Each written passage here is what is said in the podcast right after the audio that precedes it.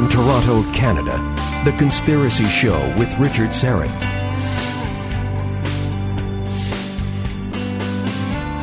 And welcome to the Audio Imaginarium. Come on in, weary traveler, hang your cloak on a peg, grab a stool, and come gather around the fire. There are stories to be told, and you are among friends. Carlos Kajina is the technical producer, and Ryan White is the live stream producer, and we are streaming live on my YouTube channel, Strange Planet. Strange Planet. Uh, tonight, and for the full two hours, we're going to be discussing something, well, truly evil.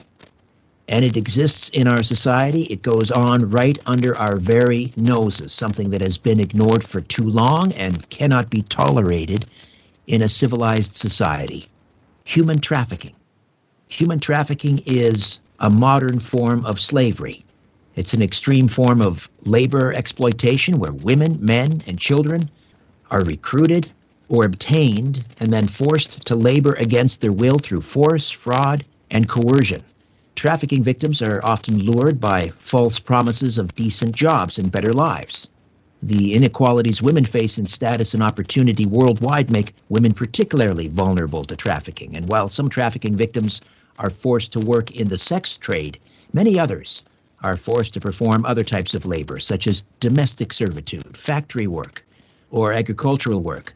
Trafficking victims commonly experience physical and psychological abuse, including beatings, sexual abuse, food and sleep deprivation, threats to themselves and their family members, and isolation from the outside world. And in case you're wondering, the International Labor Organization estimates that at least 12.3 million people are victims of forced labor at any given time, 2.4 million of whom toil in forced labor as a result of trafficking. The U.S. Department of State estimates that 14,500 to 17,500 people are trafficked into the United States each year. However, these numbers don't include the many individuals trafficked within U.S. borders. Shae Invidiata is an award winning human rights activist, philanthropist, entrepreneur, speaker, and wellness advocate. As a sales representative and director of operations of the Invidiata team, Shae has helped to develop the Invidiata brand into some of the most elite luxury markets and continues to grow the company with her father.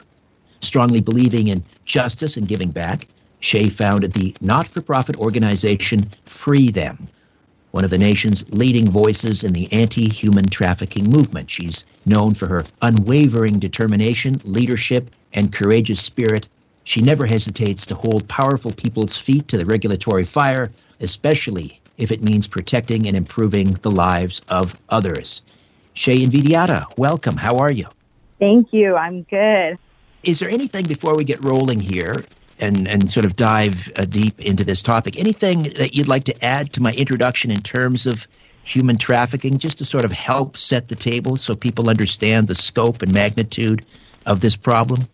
Sure. I always like explaining it more from a macro level and bringing it into a micro level. And when you look at globally today, there's over 40 million people that are in global slavery.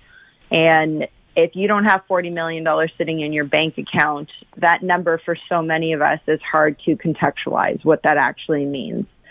And the current population of Canada, just to put it into perspective, is about 37 million people.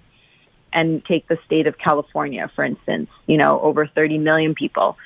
And imagine for a moment that California is in some form of slavery. Every single person and 80% are women and children. And in Canada, the two most prevalent forms of human trafficking are forced labor and sexual exploitation. And, you know, you mentioned some other forms of human trafficking, and of course, that exists, but those are two most prevalent forms. Most people think that this is an issue that happens outside of our borders or that they, you know, quote unquote, must have been brought in from places like Southeast Asia, Eastern Europe, across the continent of Africa. And although that does happen in our country, over 87% of victims that are rescued in Canada are Canadian. And so this is a problem that we have right here at home. Globally, it's a $150 billion industry. And again, that number is very hard to contextualize. But today, this illegal enterprise that we're going to be diving in and talking about is greater than the profits of Apple, Microsoft, and Amazon combined. And so you're talking about an illegal industry that has huge power, has huge force, and in my opinion, it's it is the greatest evil that exists on our planet today. There's many other stats that I could probably give, but I'll I'll share them probably throughout our conversation. But I think for people, you know, it helps to really understand the, the scale of what is happening in our world. And like you mentioned, that so many people don't realize that it's actually happening and it's happening right here at home. The numbers are absolutely staggering. I think it ranks third after the illicit drug trade and uh, the illegal arms trade, if I'm not mistaken. Is that accurate? It is. It's the fastest growing crime on our planet today. And um, as you mentioned, it is the largest illegal enterprise next to arms and drugs. And it's the fastest growing because people who are involved in illegal trade have realized that it's actually more lucrative to be able to sell a body than it is arms and drugs. It's also a lot easier. It's harder to hide drugs. It's harder to hide arms when they're illegal than it is a human being. As long as you can control that human and control their body, body language, you control what they say, what they don't say. You know, arguably a human is, is a lot easier to quote unquote make invisible. And the body can be reused over and over and over again. And the average time a body gets rented out is about 15 to 20 times a day. And so if I'm trafficking drugs or I'm trafficking arms and I want to sell you narcotics, you will have to come back to me every single time you want more of that product. And I'm going to have to produce more of that product in order to fill the demand. Whereas the body, you can just keep renting it out and getting more use out of it. And so in Canada, for example, one one girl can make a trafficker about two hundred and fifty to three hundred thousand dollars a year, and so it's highly highly lucrative. And you start doing the math times ten girls, you know, times twenty girls, you're in a very very cash lucrative illegal industry. Shae, help me understand how it happens. I don't know if there's a typical sort of scenario, but how does, let's say, a young girl, how does she fall victim? What happens to her? Walk me through that. Well, there, I mean, there's many different scenarios that that can take place. A very common situation can be, um, you know, there's different, there's different profiles, if you will, of victims. And the first thing to just kind of lay the foundation, I always say to people that wherever you have poverty and vulnerability, you're susceptible to human trafficking. You're susceptible to become a victim. And so anytime you look at a situation and you mentioned North Bay where there could be poverty, you're talking about small town and vulnerability could be many things. Could be lack of education, could be lack of food, could be lack of shelter, could be broken family, could be abuse in the family anything that's going to contribute to a vulnerability. And when you're coming from even maybe a, a better home, those can be insecurities of a girl, a, of a young girl. So it doesn't actually necessarily mean to be a vulnerability in terms of going hungry. And so a place like North Bay, you're lured oftentimes with a boy who, or a young man who's going to be between the ages, usually between 18 to 22. And the important thing uh, for people to know as well is that the average age of entry into forced prostitution in Canada and the United States is 13 years old. And so that means that there are too many and so many that are the ages 9, 10, 11, 12 in order to get that number to be as low as it is to keep that average down to 13. And so going back again to your scenario in North Bay, girl could be 12 years old, 13 years old, 14, 15, and is going to be approached by a male that's between the ages of 18 to even into their 30s. Oftentimes comes on as a boyfriend figure, and we call it the wooing factor, and that's where the girl is groomed. And sometimes there's an offer for a job in, in the city to make money and that, you know, this person will take care of them and provide transportation and make sure they're looked after. And we see this in places like North Bay, up in even the reserves.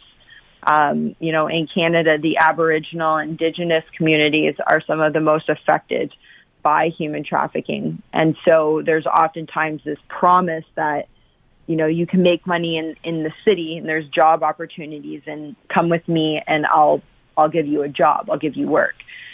And that work is not necessarily realized what it's going to be or how bad it will be and fully what they're going to need to be doing.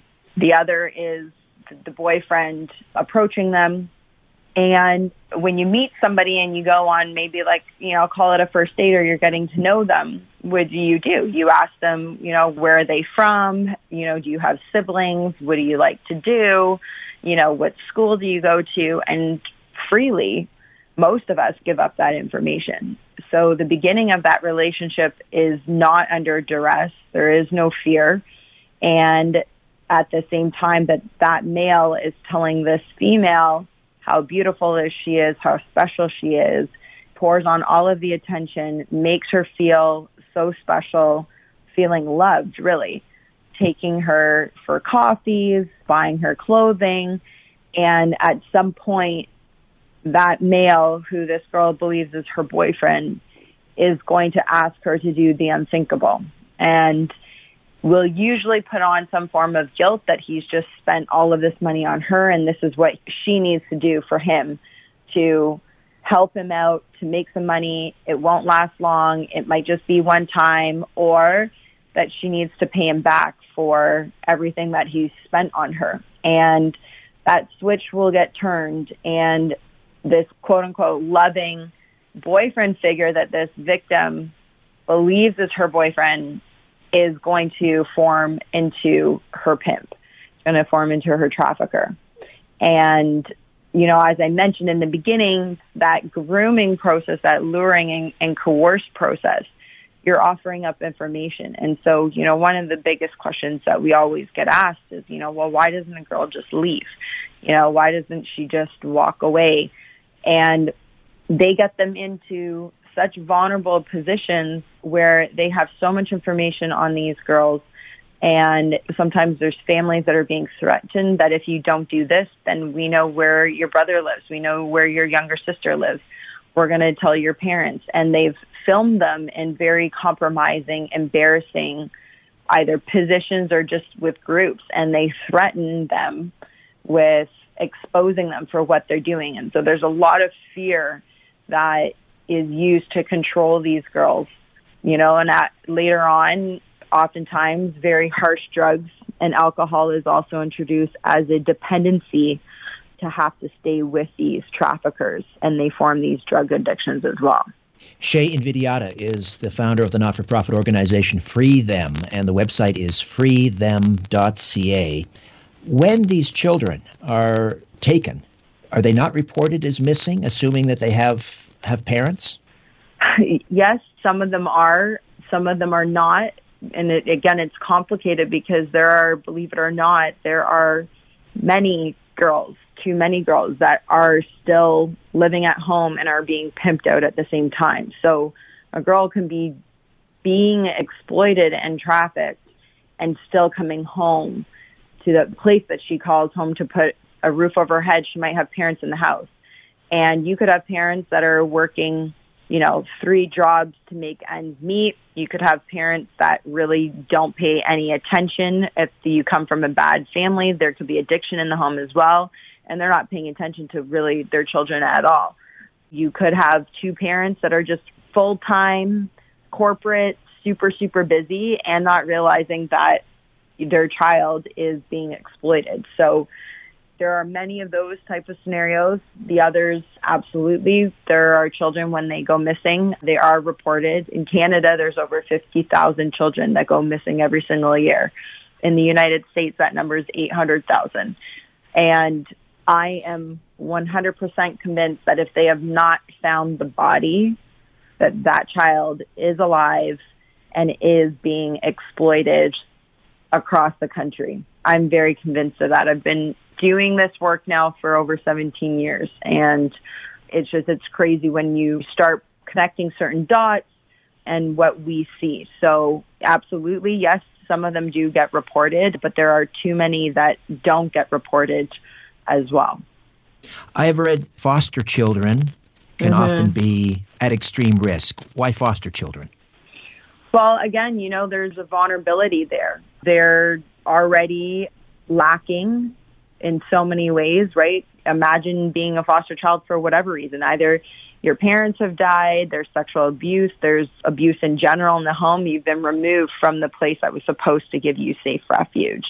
And so already if you're in the system, you have a predisposition that you are vulnerable and those vulnerabilities traffickers will prey upon. There are many children in the foster care system that foster care, I refuse to call them parents because that's not what they are to these, to some of these children that actually pimp out the foster care children.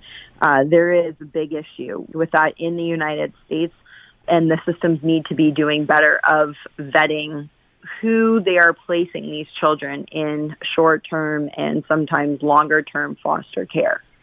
Um, we have about two minutes to the break, uh, Shae, but let me ask you this, and if need be, we'll pick up on it after the break. Sure. And that is Is the recruiting, is the pimping going on in our schools? Oh, 100%. Human trafficking is happening in in all kinds of schools. You know, I speak to all different demographics. Um, spoken the youngest kids I've ever spoken to are grade fives, all the way up to university students, and every single time, with the exceptions of the grade fives, I apologize, with the exceptions of the grade fives that I've spoken to, but junior high, seven, eight, you know, I've spoken to every grade in high school. Every time I teach on human trafficking and what it is, I have at least one student come up to me afterwards to say, I didn't know what that was called, but this is happening to a friend of mine right now. And I've spoken at Christian schools. I've spoken at all boys schools, at all boys, you know, um, you know, more affluent schools. I've spoken at all different different type of communities, and human trafficking doesn't know any boundaries. You we'll pick up to- on that when we come back. We'll take a quick time sure. out. Shae Invidiata from FreeThem, the website freethem.ca. More on human trafficking. Stay with us.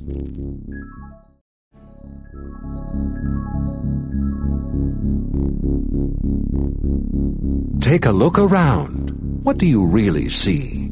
This is where you can tell all about it. The Conspiracy Show with Richard Syrett. Shae Invidiata stays with us from FreeThem, the website freethem.ca. We're talking about human trafficking, a modern form of slavery that's happening right under our noses. In fact, although this may be very, very hard to believe, to wrap our heads around, it's happening in our schools. So you said that you have talked to middle school children and they know of someone, you've been told, that has been coerced into prostitution.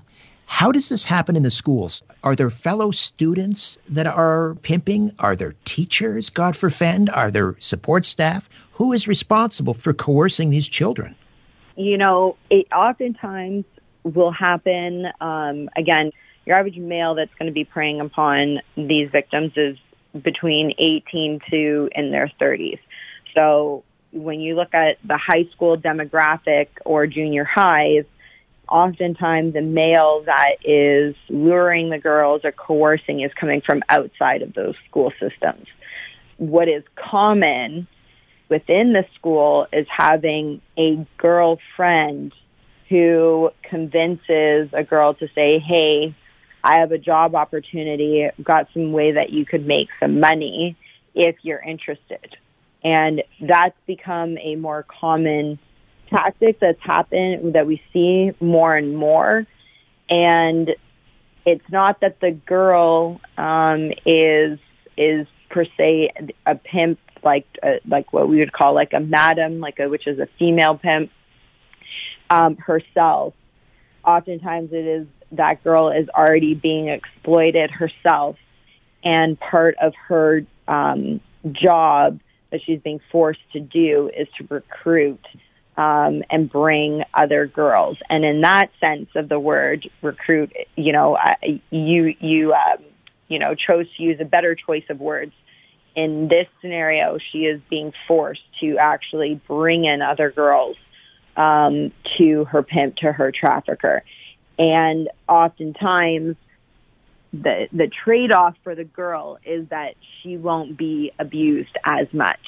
Um, if she can again pay off her own debt if she can replace um, you know somebody else to be coming in. And so you will see that very commonly the girl will recruit within the school. And um, and so that's more common happening in the school. Otherwise when it's the male that is approaching that female again, mainly from a boyfriend figure.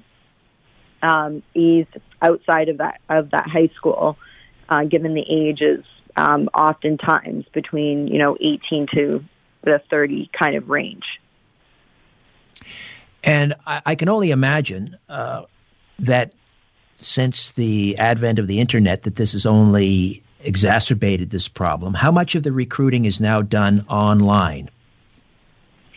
Uh, you know, it, it the uh, the explosion, I would say, you know, of the internet um, has been twofold. We have seen obviously a huge growth, um, yet at the same time, too, being that it's online. Uh, law enforcement over the years has gotten a lot better on how to track down and actually be able to do sting operations and rescue these girls because it's online. Um, and a lot of the engagements start online. And so you will have COVID operations that take place.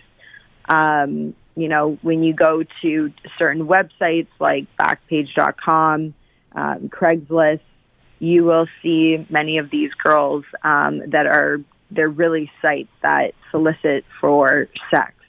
Um, you know, and I prefer to call it what it is. So it's, you know, these men predominantly that are paying to rape or paying to molest uh, these children, the minors. Um, in COVID, we've seen an increase uh, big time due to, you know, people being at home online. Um, you know, the, the Pornhub at the beginning of COVID had offered their members uh, free for 30 days. Um, and Pornhub is one of the biggest facilitators um, of online um, exploitation. So, you know, during this time of COVID specifically, there's been um, there has been an increase online, um, but also in desperation as well, where so many people are, you know, worried about how they're going to provide food on the table. And um, for many children, as we know, going to school was their place of, of safety, uh, was their place of res- refuge because the home was not safe. And so when you have now more agitated um, parents with their kids in the home, if they're already abusing them, stressing out about also finances and food, the child becomes um, an easy way for them to be able to make money by exploiting them. So we've seen all kinds of um, stuff taking place over this time. You know, girls that can't pay their rent and their landlords are saying, well, if you sleep with me and you have sex with me, then you can stay in your place. Otherwise, if not, then you need to leave. Um, you know, all kinds of exploitation that is that is taking place right now. You mentioned Backpage, and uh, mm-hmm. I mean that is that is a more uh, sophisticated, organized type of organization, and it's it's gone. But I'm sure, uh, you know, the uh, the CEO and others were pled guilty to uh, online sex trafficking. But I'm sure when Backpage went down, uh, a hundred more came up in its in its place. Um, I guess what's troubling to me is so. For example, in the United States, human trafficking wasn't even illegal since uh, b- before two, the year 2000. Uh, how is that possible? How how could we not have had laws in place prior to 2000 that would make this illegal? And and what is the situation in Canada? When did it when did it go on the books? Human trafficking.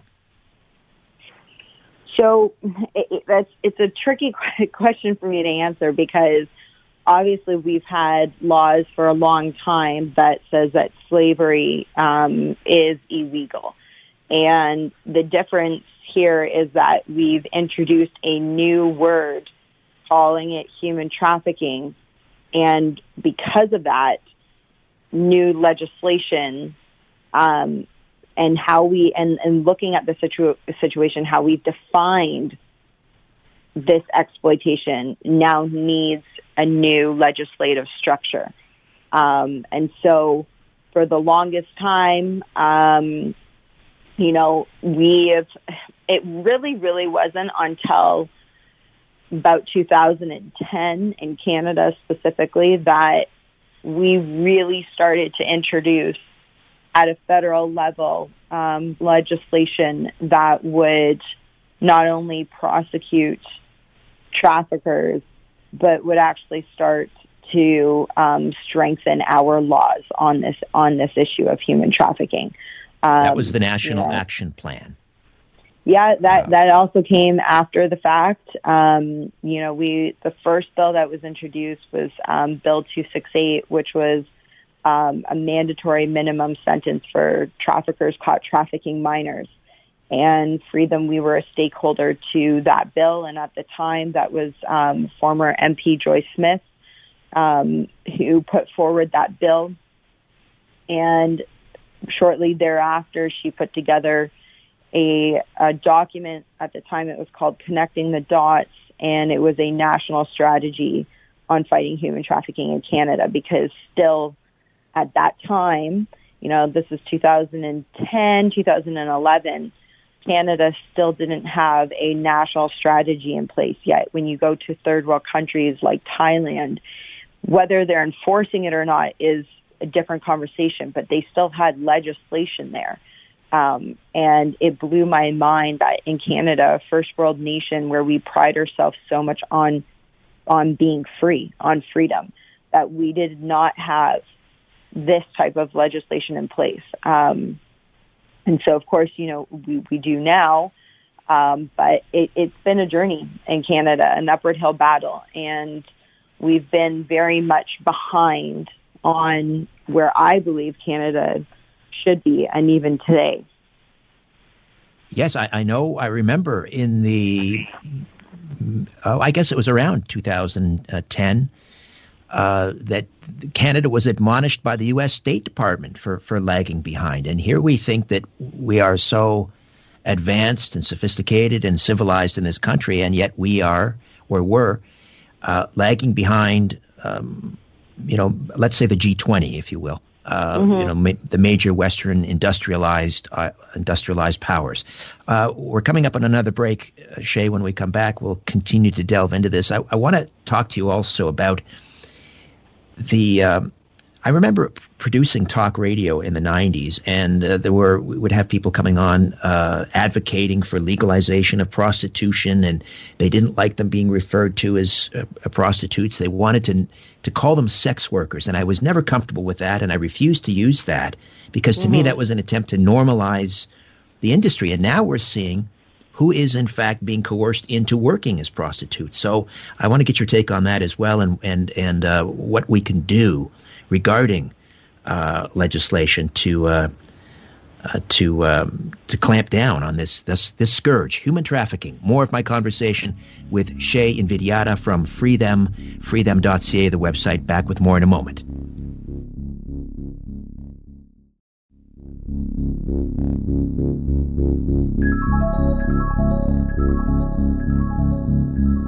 You're listening to The Conspiracy Show with Richard Syrett. Uh, Shae, before the break, I was mentioning uh, my experience producing talk radio in the 90s, and people would, at that time, there was this raging debate about, you know, we need a red light district in Toronto, and, and we need to legalize prostitution, and, and we have to stop referring to them as prostitutes. They're sex workers, and I was never comfortable with that because I felt that that was just a, an attempt to normalize what is what should not be a normal situation. Let me get your take on that. The term sex workers. How do you feel about that? Well, I think it really comes down to what, what you define as as work. And, you know, there's two sides of the coin that it's the oldest profession. Other people will say it's the oldest oppression, uh, which is where my opinion lies.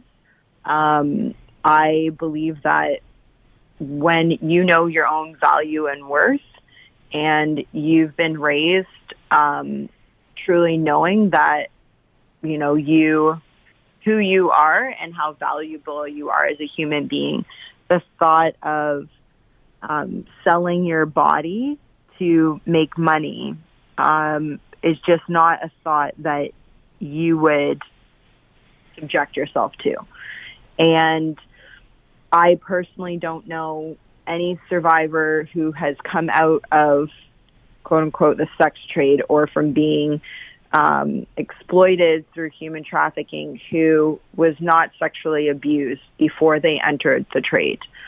And the most important question for me and always is, is when, at what point, how old were you when you pulled what sex workers will call their first trick?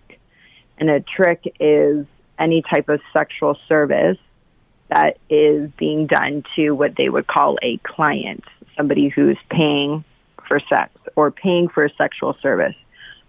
And we started out our call earlier tonight and I mentioned that the average age of entry into forced prostitution in Canada is 13 years old. And I will argue to my death that that is never a choice and that is the the makeup of who is in the trade.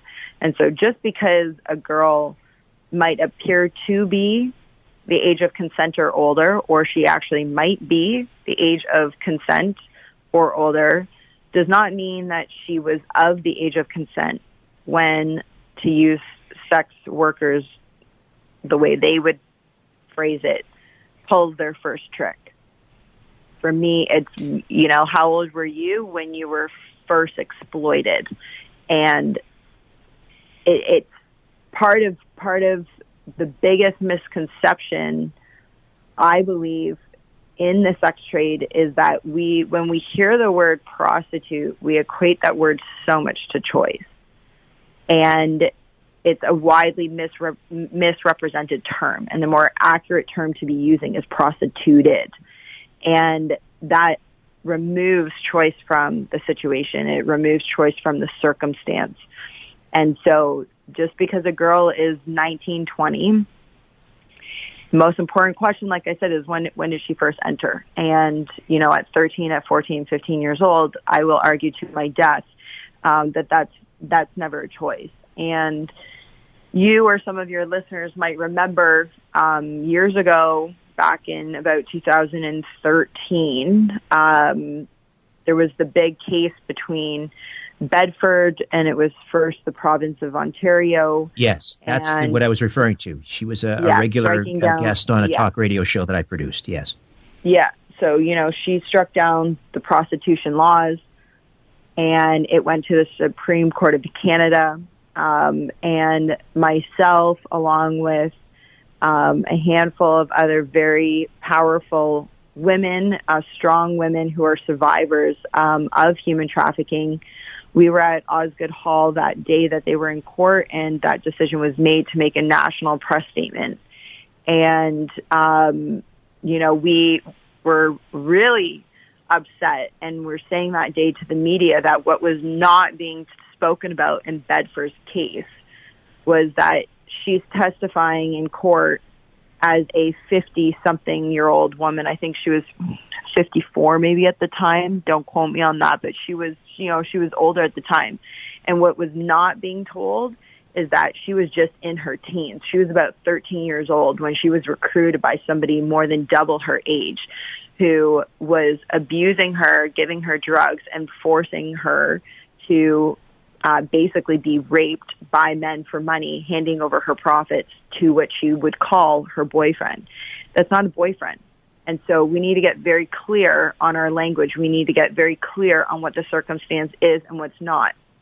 And Valerie Scott was another person um, that you know was um, alongside of Bedford, and she was 16 herself, and now you know she was in her you know late 40s or 50s, wanting uh, to normalize um, and legalize prostitution, and you know that's a very different position when you're in your 40s and you've also been at this point doing this for so long, and there's the most important question is when did those two women first enter? When were when were they first? Uh, you know, when did they were forced to put their first trick? And it definitely was not over the age of consent. And um, you know, we had an opportunity in that year. Um, the courts gave us one year to rewrite the prostitution laws. And uh, FreeThem was a, or well, still is a uh, federal stakeholder to uh, Bill C-310, which was put forward by, um, at the time, the Attorney General of Canada, um, the Minister of Justice, Peter MacKay. And we put into legislation, it's still effective today, that looked at Canada and we said, if we recognize that the majority of victims of the girls that make up who's in this illegal sex trade – majority of them are not there by choice. Majority of them are, you know, um, being trafficked and they're being ex- exploited and sold. And so why are right. we criminalizing them? Shae, and, I've got to jump in here because we this is a short segment. We have to uh, take a quick it. time out. We'll come back and we'll talk about okay. the current law regarding uh, prostitution, where it is now illegal to purchase or advertise sexual services. It's illegal to live off of the avails of of uh, prostitution uh, it is legal to sell sexual services, although in some cases it's illegal to solicit in public areas. So we'll talk more about that. We'll also maybe talk about the Swedish model, whether we should be emulating that. Back with more of my conversation with Shae Invidiata as we continue to discuss human trafficking, modern day slavery. Don't go away.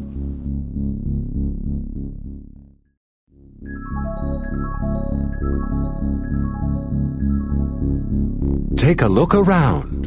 What do you really see? This is where you can tell all about it.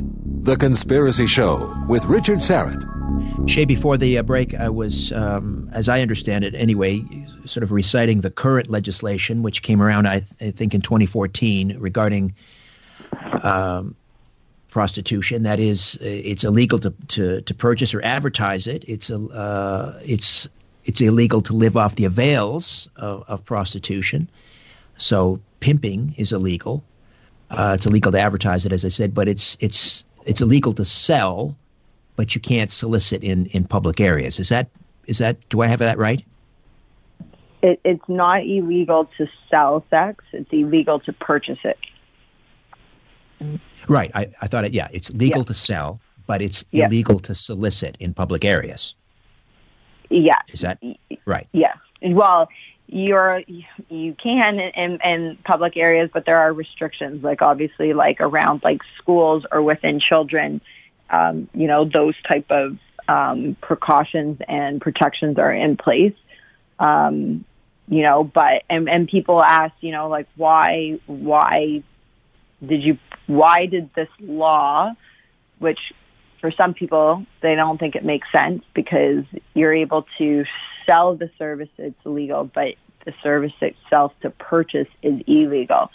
Um, you know, and as we were starting to talk about, we looked at who was selling and why they're selling. And at the time in Canada, the only way for a police officer to remove a girl um, was to and be able to detain her was by laying charges and to be to arrest her. And of course, when you get those charges also laid, you know, you get a criminal record. And once you have a criminal record, that is a whole other horrible process for um, a victim, especially when they, you know, are rescued and are on their journey of healing. That they now have a criminal record, um, and so we looked at that to say we need to remove that and put the police in a position of empowerment to be able to actually go into a situation, remove a girl who's willing to go and who wants help, um, and have the legal authority to be able to do that. And then, of course, at the same time, not um, criminalizing these girls who are being forced to be there and who are being exploited. And what we need to be doing is going after the demand, um, which is exactly what Bill C-310 um, aimed to do. And so the Johns, which are just, um, you know, somebody who's purchasing sex, um, it is illegal to do that in Canada. And what is the penalty currently under Canadian law for uh, a John? Um, it, it, it really depends um, on on the situation. So it, that's the more complicated thing for me to try to answer. Um, you know, simply it's it goes down into silos. It goes down into the province, um, even down into the municipalities as to what they are allowed to do. There's certain um, there's certain regions where they will have to go to John school and they can have their sentence reduced. Um, there's, you know, um, it, it's complicated. I, honestly, in, in your mind, sorry. are the penalties sufficient? In your mind, are the Yeah. penalties sufficient? correction? Correct. Yeah. No, but I'm asking, in your mind, are the are the penalties sufficient in that area? Oh, sorry. My apologies. Um, no, I I don't think not just this one. I think in general, I still think that when you look at what happens to a victim, regardless of even length of time, um, the penalties that we have in our country and how our system is set up where there's so many different credits and a sentence can be, you know, eight years, um, and some, and then it can be end up being reduced to only a couple of years. And then all of a sudden that person who's victimized you is, is quote unquote free and is going to be out.